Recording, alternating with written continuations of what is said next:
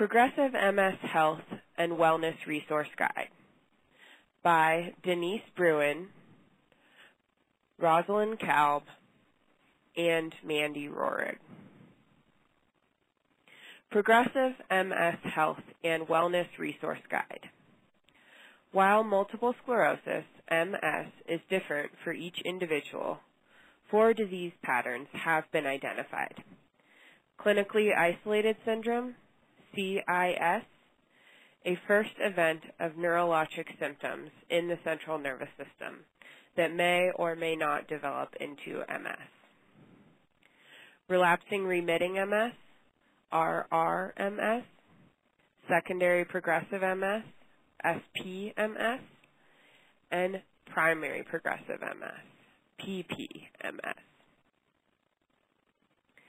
SPMS, which follows after RRMS for most people, is characterized by steady progression with or without relapses. Primary progressive MS is characterized by steady progression from onset, typically with few or no relapses. The characteristics, treatment and management of progressive MS are different from RRMS. Medication options are limited for individuals with progressive MS. People with progressive MS and their healthcare providers are encouraged to focus on symptom management and wellness.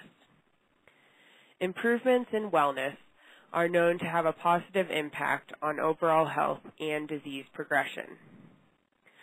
Modifiable health behaviors that can improve wellness may include changes to diet, smoking cessation,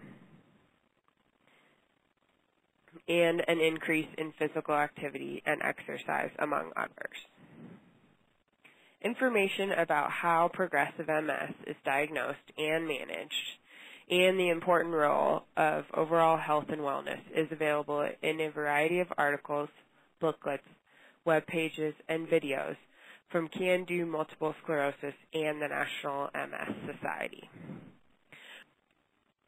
For a list of these resources, please visit our website, www.cando-ms.org.